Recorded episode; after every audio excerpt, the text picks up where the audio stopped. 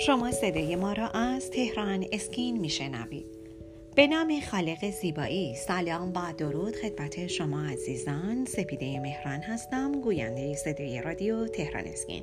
در این صدای رادیویی در ارتباط با لیفت صورت با شما عزیزان صحبت می کنم در بخش اول در ارتباط با هایفو صحبت خواهم کرد که آیا هایفو بهتر هستش یا RF با من همراه باشید.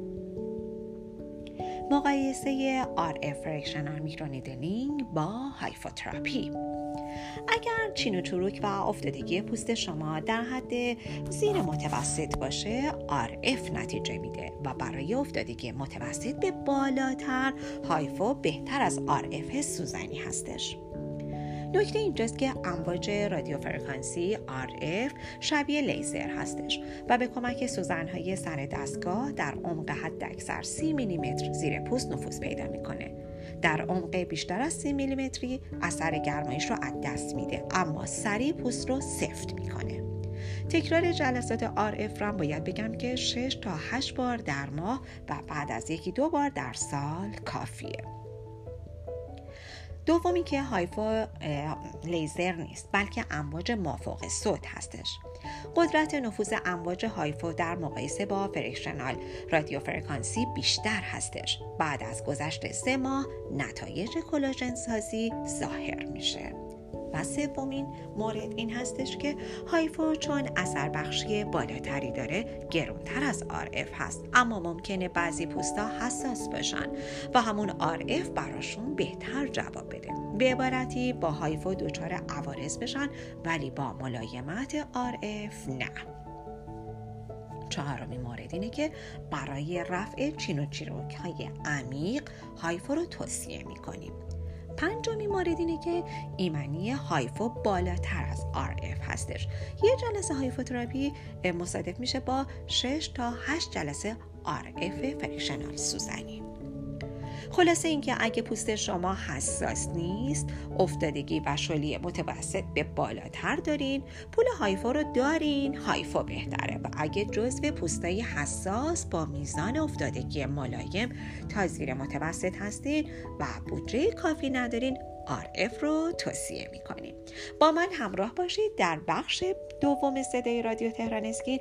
حتما در ارتباط با مقایسه هایفو با مزوتراپی با شما عزیزان صحبت خواهم کرد.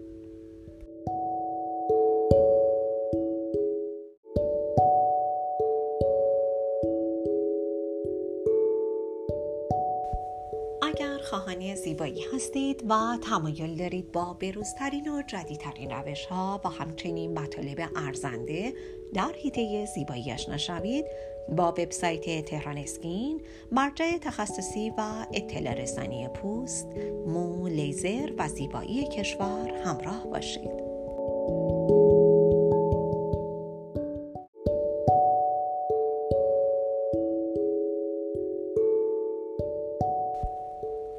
شما عزیزان با بخش دوم صدای رادیو تهران اسکین همراه هستید.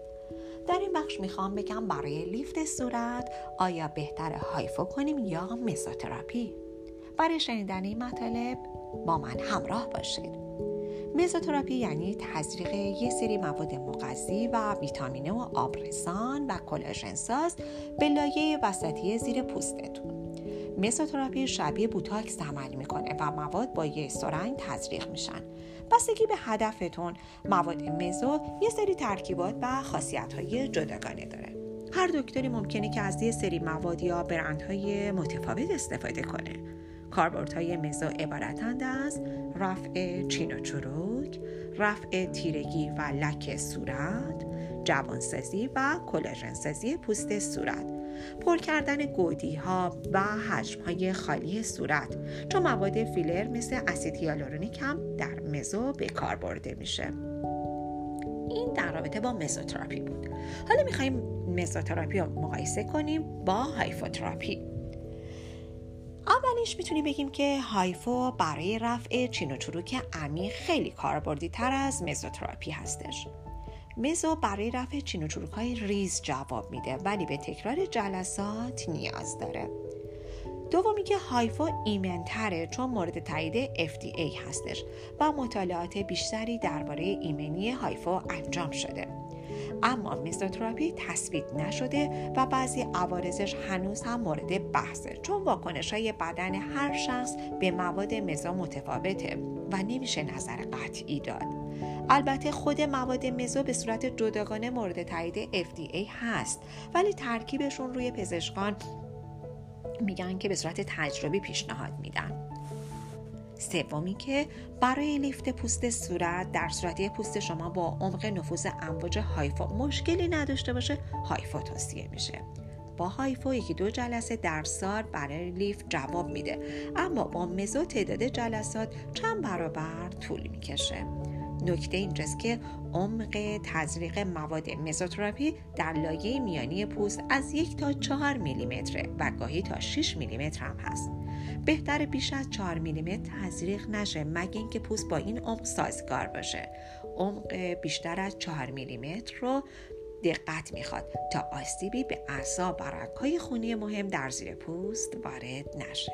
امیدوارم شنیدن این مطالب برای شما مفید واقع شده باشه. به شما عزیزان پیشنهاد می‌کنم. حتما حتما با وبسایت تخصصی تهران اسکین همراه باشید. چرا که در این وبسایت می‌تونین از بروزترین اطلاعات در حیطه زیبایی با خبر باشید. راز زیبایی و جوانی خودتون رو با تهران اسکین تجربه کنید.